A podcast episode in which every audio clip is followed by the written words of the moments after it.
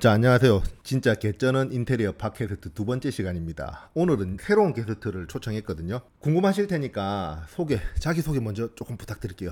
부산에서 건축 설계를 하고 있는 이상호라고 합니다. 네, 안녕하세요. 반갑습니다. 반갑습니다. 반갑습니다. 저랑 고등학교 동창이고요. 같은 3학년 때 같은 반 친구였고요. 건축과 졸업해서 지금 반평생이죠. 스무 살 때부터 쭉 설계만 해온 설계 바보입니다. 그래서 오늘 모신 이유가 저희가 얼마 전에 올린 영상 중에서 집 상태가 너무 안 좋다 보니까 시골집 상태가 정말 쓰러질 정도로 안 좋은 상태의 시골집을 올려드렸는데 그 영상을 보시고 이거 인테리어 하는 것보다 그냥 무너뜨리고 새로 지으면 좋지 않겠냐 솔직하게 그렇게 추천하는 게 더 양심적으로 하세요 이렇게 댓글이 올라왔더라고요 그래서 이게 신축도 그렇고 인테리어도 그렇고 각 장단점이 있을 거잖아요 상호 씨 이게 신축하게 되면 좀 어떤 게 장점이 있을까요? 어, 일단 말씀하셨던 그 신축하고 리모델링이라는 개념이 어떻게 보면 건축 행위의 한 어, 파트 부분으로 나눠져 있다라고 볼 수 있죠. 저희 같은 이제 설계하는 사람들은 어, 신축과 리모델링을 같이 그 설계를 해서 시공하시는 이제 그 말씀하셨던 인테리어 부분에서나 아니면 전문 시공 면허가 가지고 계신 분들이 시공을 하시는데 설계하는 입장에서 신축이라고 하는 부분과 리모델링을 해야 된다라고 하는 부분은 관점이 좀 다르다고 봅니다. 그 결국은 건축주가 이 건물을 그 계속 유지 유지 보수 개념으로 하는 거를 이제 리모델링이라고 하고요. 그 신축은 새로 건물을 올리는 개념인 거죠. 얼마 전 그 TV 프로그램에서 집을 구해주는 프로그램. 그거 구해줘 홈즈. 네, 그게 이제 3대가 지내오던 고향 집을 그 증손주 분이 이제 그 고치는 사례가 나왔었는데 그렇게 고치는 게 보통 이제 리모델링 그렇죠. 그 그냥 리모델링이라고 하는 게 건축주가 자기가 살아왔던 이제 역사와 histo, 스토리가 남아 있는 부분을 계속해서 이제 노후화되어 있어서 사용을 할 수 없으니 그 스토리를 계속 유지하면서 더 좋게 수, 수정하는 개념인 거죠. 신축은 그런 스토리가 이제 새로 담는 거죠. 새로 처음부터 담는 거 네, 새로 처음부터 담는 개념인 거죠. 그래서 이제 문의 오시는 손님들 얘기를 해보면 어머니가 사셨던 집을 본인이 태어나서 쭉 살았던 집을 고치고 싶다는 이렇게 스토리가 있으신 분들이 계십니다. 그 집을 무너뜨리긴 너무 추억이 많이 담긴 공간이라서 저희 회사에서도 솔직히 말씀드리면 저희도 이제 추억을 살려서 재창조하는 요런 거를 모토로 삼고 있거든요. 근데 이런 댓글이 딱 있으니까 어느 한편으로는 좀 당황스럽기도 하고 이게 우리가 생각을 잘못하고 있나 아니면 아 이렇게 생각하실 수도 있겠구나라고 생각이 들더라고요. 네, 그 좀 전에 말씀하셨던 것처럼 구조체가 노후화되어 있거나 정말 리모델링이 불가하다라고 판단하게 되면 저희는 그 개, 개축이라고 해서 기존에 있던 형태를 구조물을 다 없애고 새로 이제 형태를 그대로 유지하면서 다시 똑같은 형태로 구현해주는 그 방식의 그 고객 개축. 신축은 아예 무너뜨리고 새로 시작하는 거. 신축은 그 기존에 있던 형태를 다 바꾸는 거죠. 새로운 건물을 만든다라는 개념으로 보셔야 될 것 같고요. 그리고 개축은 있는 거에서 뭐 살릴 건 살리고 이런 기존에 식 있던 그 형태를 그대로 이제 구현한다라고 보시면 돼요. 그대로 구현한다는 네. 구현한다는 말이 그러면 새로 만들어서 구현을 한다는 예, 건가요? 그렇죠. 그, 그, 좀 전에 말씀하셨던 리모델링이라는 게, 그, 건축적 행위의 요소로 보면 대수선에 가깝거든요. 대수선이라는 게 실제로 건물을 짓는 데 있어서 관에 이제 이거를 허가 신청이나 신고, 대수선 허가를 신청하는 경우가 있고, 지금 단순하게 생각하는, 우리 리모델링에서 생각하시는 기존 건물 안에서 벽지, 장판, 나머지 천장이라든지 아니면 이제 그런 마감재를 변경하는 수준의 변경도 있 그런 부분들은 이제 관에 따로 신고나 허가를 받아야 되지 않는 상태인데 댓글에 있으셨던 그 내용에 비추어 보면 그 구조물이 노후화돼서 제대로 기능을 작동을 못 한다라고 하면 실제로는 허물어서 만들어 주 만들어서 신축을 하는 게 좋겠죠. 맞아요. 근데 아까 말씀드렸던 개축이라는 게 노트름담 성당이 이번에 화재가 한번 있어서 다시 복구를 했, 했지 않습니까? 아 그래요. 네, 그 세계 천장이, 예, 천장이 천장이 무너져서. 아, 그 천장이 불이 타서 이제 한번 복구를 하는 게 있잖아요. 아. 그런 게 이제 현상을 예전에 있었 남겨져 있던 음, 형태를 다시 개축 그게 개축행위. 네, 그렇게 보시면 그렇게 보면 되겠구나.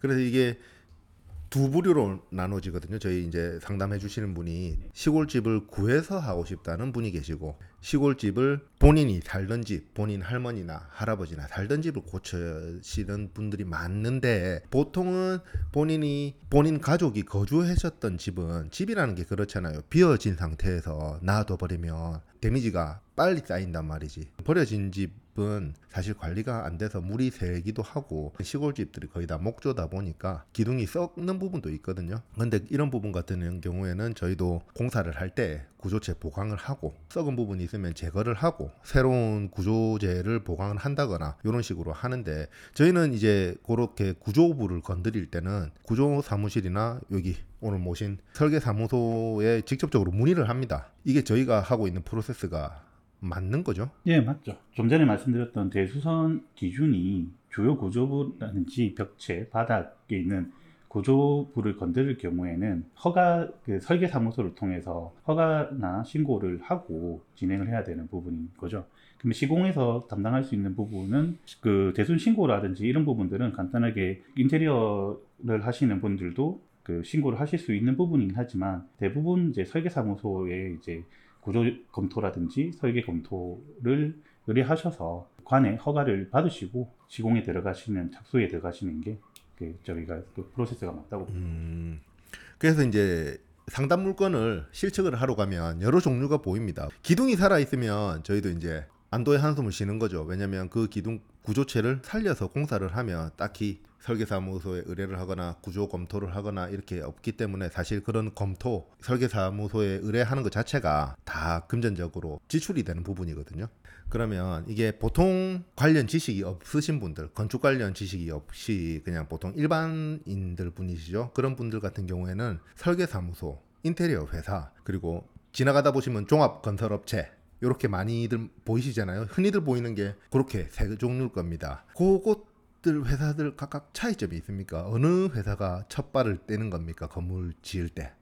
어 굉장히 좋은 질문이신 것 같은데요. 내가 집을 짓고 싶다. 그러면 어디를 먼저 찾아가야 됩니까? 인테리어 회사 가서 집 짓고 싶다. 이거는 나도 아니지 않습니까? 그죠? 어, 그렇다고 해서 대다수 건축주분들은 집을 짓고 싶다라고 해서 집을 지어 보신 경험이 있으신 분들은 거의 없죠. 어, 그 어.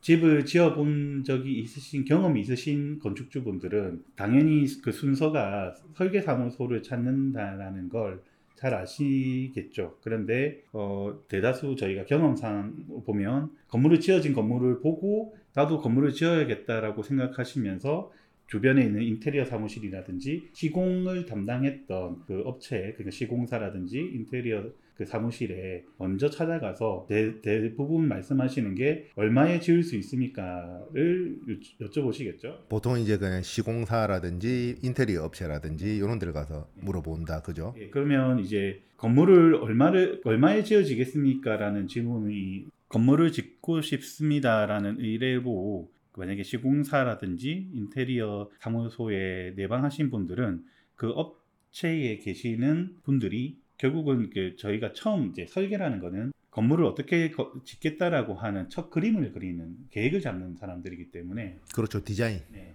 디자인 디자인 부분과 지금 건물을 짓기 위해서는 굉장히 많은 법적 그러니까 지금 대한민국에 존재하는 건축법, 주택법 뭐 등등의 그걸 다 통과해야 네, 된다. 다 통과해서 그 관할 구청이라든지 시청 그런 부분들의 이제 건축 행위에 대한 허가를 받고 건물을 지을 수 있는 허가가 나와야지만 건물을 지을 수 있는 거고 그 허가라는 부분을 득했을 경우에 착공이라는 단계로 넘어가죠. 그, 그 착공이라는 단계로 들어갈 때 시공사가 선정이 돼야 되는 거죠.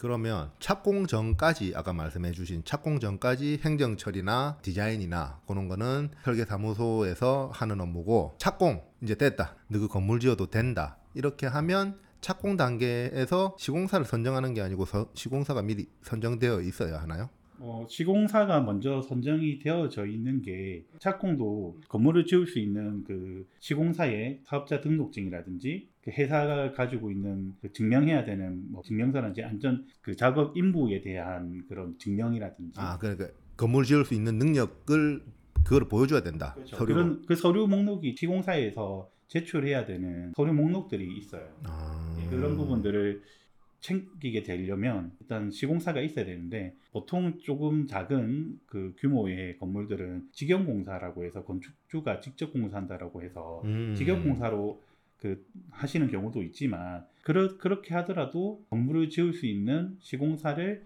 그 착공 전에는 그 선정을 해 놓으셔야지 대략적인 공사 금액이라든지 그 공기 건물을 짓기 시작해 착공을 해서 중공 이제 마무리까지? 예, 마무리까지 어떻게 하느냐를 판단하실 수 있는 거죠 건축주분께서 그 지금 딱딱 설계 단계 착공 단계가 이건 설계가 해야 되는 일 음. 이건 시공사가 해야 되는 일이라고 나뉘어져 있는 건 없다고 보셔야 될 것 같아요 그리고 저희 팟캐스트가 인테리어 분이시니까 아닙니다. 제가- 우린 전반적으로 개전은 건축 팟캐스트로 바꿀까 지금 뭐 여러모로 고민 중입니다. 신축 문의도 들어오고 있어가지고 그러면 이제 여기서 하나 더 지금 저희가 지금 두 가지가 빠진 것 같은데요. 그 인테리어의 시점하고 그리고 감리자 요즘 좀 문제가 되는 부분들이 있죠. 이제 감리자라는 역할이 있는데 인테리어는 결국 건물이 지어지기 전에 그 아까 말씀드렸던 설계가 이루어지고 착공이 들어가기 전에 결정이 되어야지만 좀 전에 말씀드렸던 시공사에서 전체 견적을 낼 때는 인테리어 공사 분까지 그 같이 포함을 해서 갈- 가는 경우가 생깁니다. 아 그러면 하나 지금 말씀 중에 제가 궁금한 게 있는데 그럼 시공사에 인테리어 회사가 포함이 되는 겁니까? 아니면 시공사가 따로 인테리어 회사를 섭외해 가지고 금액을 책정해서 건축주한테 알려주는 겁니까? 어, 지금 대부분의 주거라고 하는 큰 단위의 그 건축물 용도로 따져 보면 대한민국에 있는 아파트가 있죠. 그렇죠. 알기 쉽게 말씀해 주시면 어, 아파트 예를 들어서 아파트를 예를 들게요. 아파트를 예를 들면 아파트 시공하는 건설사들은 굴지의 대기업 시공사 그렇죠. LG, 포스코 뭐 그런 자기 삼, 그 인테리어 팀, 건축 팀, 시공 팀에 대한 자기들의 표준 기준을 가지고 그런 파트들을 다 아울러서 자회사 개념으로 가지고 있겠다. 그렇죠. 네. 그뭐 하도급으로 들어오는 경우도 있겠지만 그걸 검토하거나 디자인에 대한 자기들의 이제 그 브랜드화돼 있는 그렇지. 디자인을 그 계속 개선하거나 하는 팀들을 유지하고 있어요. 그렇기 때문에 그 말씀하신 것처럼 인테리어 팀이 포함이 돼 있을 경우 어, 시공사에 인테리어 팀이 포함되어 있는 경우가 뭐 대기업 같은 경우 그런데 아- 좀 전에 말씀드렸던 아파트를 기준으로 잡았던 건 아파트는 대부분이 뭐 몇백 세대 이상이 음. 되는 동, 동일한 품질에 있는 주거를 제공하는 형태의 주거다 보니 그런 팀들이 있, 는게 오히려 효율적인 부분이 있기 때문에 유지를 하는데 컨트롤하기 더 쉽고 네, 네, 그렇죠. 그런데 작은 단위 단독주택 조그마한 저희 전원주택 저희 거 이- 그 인스타 가면 거제도 전원주택 해놓은 거 하나 있거든요. 그런 거 같은 경우에는 다 각각으로 알고 있어요. 저도. 그 그건 뭐냐면 그 개인 단독 주택을 짓는 건축주 분들이 원하는 needs라고 해야 되나요? 니즈 부분이 오히려 그 단독 주택이라는 건 단일화돼 있는 주거가 아닌 자기 개성적인 부분을 많이 담을 수 있는 그렇죠. 부분인 거죠. 그걸 시공사한테 맡긴다기보다는 건축주가 가지고 있는 그 주거 공간을 발현해 줄 수 있는 부분으로 간다고 하면 인테리어 사무실이든 설계 사무실이든 시공사든 건축주가 판단하고 그걸 실행해 줄 수 있는 역할을 해 줄 수 있는 업체를 선정하셔서 하시는 경우들이 더 많아요. 일단은 그래도 무조건 설계 사무소는 첫 발은 설계 사무소가 맞는 건가요? 그렇지 꼭 그렇지만은 않고 그 실질적인 행위가 지금 여기서부터 이제 그러면 건축 행정부터 건축물을 짓기 위한 그 시공 설계 시공 감리 인테리어의 그 순서를 그냥 간략하게만 말씀드리면 처음에 이제 그 건축주가 건물을 짓고 싶은 땅을 정하시고 땅을 사고 예, 땅을 정하시면 지을 수 있는 건물에 대한 용도와 그리고 규모 그리고 그, 그 그쪽에 맞는 형태를 설계 사무소에서 그 정- 이제 예, 설계를 통해 가지고 확인을 하거나 예, 만들거나 예, 그러니까 그 계획을 잡는 거죠. 음. 설계라는 음. 계획을 잡고 그 계획에 맞춰서 관에 건물이 이게 불법에 있는지 여부를 확인을 해서 건물을 지을 수 있는 행정 절차를 대행해주는 역할을 하고요. 그러면 아까 좀 전에 말씀드렸던 착공 단계 시공사가 착공 건물을 지을 수 있는 착공 단계의 서류를 제출을 해서 건물을 짓게 들어가는데 시공사가 건물을 짓는 데 있어서 설계 도면대로 짓는지 안 짓는지를 짓는지를 확인하는. 확인하는 역할을 해주는 게 감리자의 역할이라고 보시면 될 것 같아요. 음, 그러면 지금 여기서 이제 그러면 인테리어는 어떤 언제 들어가냐? 어, 인테리어 어. 떻게 판단을 하느냐라는 건데 이건 그 설계하는 입장에서 판단했을 때 인테리어는 저희가 건물이라는 것 자체가 구조체로서 형태 그 전체적인 최적을 만드는 역할을 한다고 하면 뼈대를 만든다. 네, 뼈대를 음, 만든다. 뼈대를. 예, 음. 뼈대를 만든다고 한다면 그 인테리어는 건축주가 생각하는 옷을 입힌다라고 아, 옷을 건축주가 입고자 하는 옷을 입혀주는 사람을 저는 인테리어 그 업을 하시는 분들이라고 생각을 해요. 그 실질적인 공간의 느낌, 공간의 분위기, 네, 그렇죠. 뭐 왜냐하면 그러면 그 순서라는 게 그러면 인테리어가 언제 해야 된다, 어떻게 정리해야 된다라는 게 정해진 게 없다고 봐요. 저는 공간에 그 어떤 재료를 사용하고 어떤 분위기를 조성을 할 건가에 대한 부분은 설계를 할 때도 인테리어가 같이 들어와서 그 공간을 어떻게 구축할 건지에 대한 부분을 같이 고민을 하- 해야지만 좋은 공간을 만들 수 있다고 음, 생각이 들거든요. 그러니까 뭐 따로 떨어진 게 아니라 네. 인테리어는 뭐 설계도 참여를 하고 그래야 뭐 옷 아까 옷에도 비유를 해주셨는데 날씬한 사람한테 맞는 옷을 있을 거고 뚱뚱한 사람한테 맞는 옷이 있을 텐데 날씬한 사람을 만들어 놨는데 인테리어 업자가 뚱뚱한 옷을 입히면 그게 안 맞는 옷이 돼버리니까 처음부터 쭉 같이. 그래서 지금 말씀드렸던 건물 좋은 건물을 짓는 방, 기준은 좋은 건축주가 좋은 업체들과 함께 같이 협업해서 좋은 건물을 만들겠다라는 기준 하에서 건물을 만들었을 때 좋은 건축물이 된다고 생각을 합니다. 그러면 그 중에 그러면 오늘 이, 이 팟캐스트가 인테리어를 조금 더 주- 그렇죠. 쭉- 쟤는. 예, 예, 쭉쭉 예, 인테리어 하시는 분들을 생각해 보면 건물을 제일 마지막까지 제일 마지막까지 건물을 치장을 해주 그러니까 그 옷을 입혀 주시는 역할을 하시는 분들이 인테리어 하시는 분들이기 때문에 말씀드렸던 설계 단계에서부터 시공 마지막 단계까지 종지부를 지어주는 부분이 인테리어, 인테리어 하시는 업체. 분들이라고 생각을 하고 그러면 오히려 말씀한 그 건축주 분들이 제일 오랜 시간 동안 소통. 소통을 할 수 있는 건물을 건물에 대한 소통을 하는 파트도 어떻게 보면 인테리어라고도 생각을 할 수 있다고 봐요. 그렇기 때문에 인테리어 하시는 분들이 오히려 시공하는 그 분들하고 그 설계하는 분들하고 기- 그 협업 관계를 잘. 유- 예, 예, 그 진행해 주시면 오히려 그 건축주의 대행자의 역할로서 건물을 전체적으로 건물을 만드는 데 있어서 참여하실 수 있는 그 역할을 충분히 하실 수 있을 거라고 음, 말씀 감사합니다. 오늘 내용 거의 이 정도가 마무리가 될 텐데 그러면 한마디로 그거네요.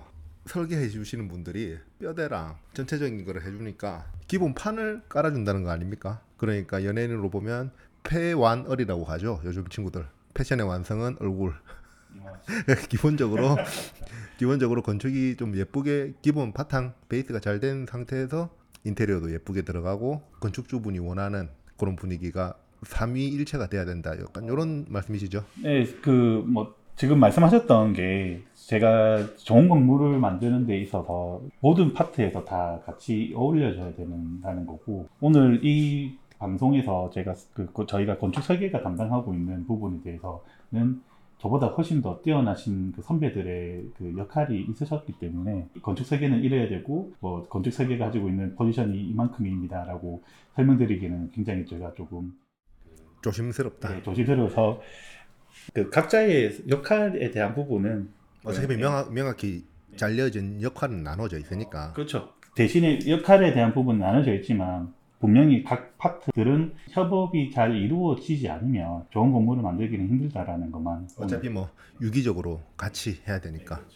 저희가 팟캐스트가 지금 2회차인데 어떻게 하면 좋은 컨텐츠를 만들어 드릴 수 있을까? 도움이 되는 거를 알려 드릴 수 있을까? 상당히 노력 중입니다. 그리고 저희랑 협업하시는 건- 설계 사무소도 많고 다른 업체들도 많으니까 앞으로 한 분 한 분 모셔가지고 얘기를 들어보도록 하겠습니다. 뭐 궁금한 점 있으시면 언제나 댓글 남겨주시고요. 설계 관련이라든지 신축 관련이라든지 궁금하신 사항 있으시면 댓글 주시면 저희는 언제나 다정하게 열려 있으니까 댓글이나 이메일이나 전화나 부담 없이 주시고요. 오늘 수고 많으셨습니다. 수고 많으셨습니다. 그러면 다음에 또 한 번 더 기회가 된다면 다른 내용으로 초대를 한번 해- 할게요. 예, 그때는 좀 공부를 좀 하고 오도록 하겠습니다.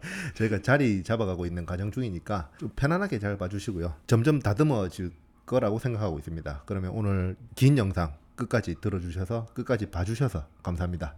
다음 영상에서 뵐게요. 안녕.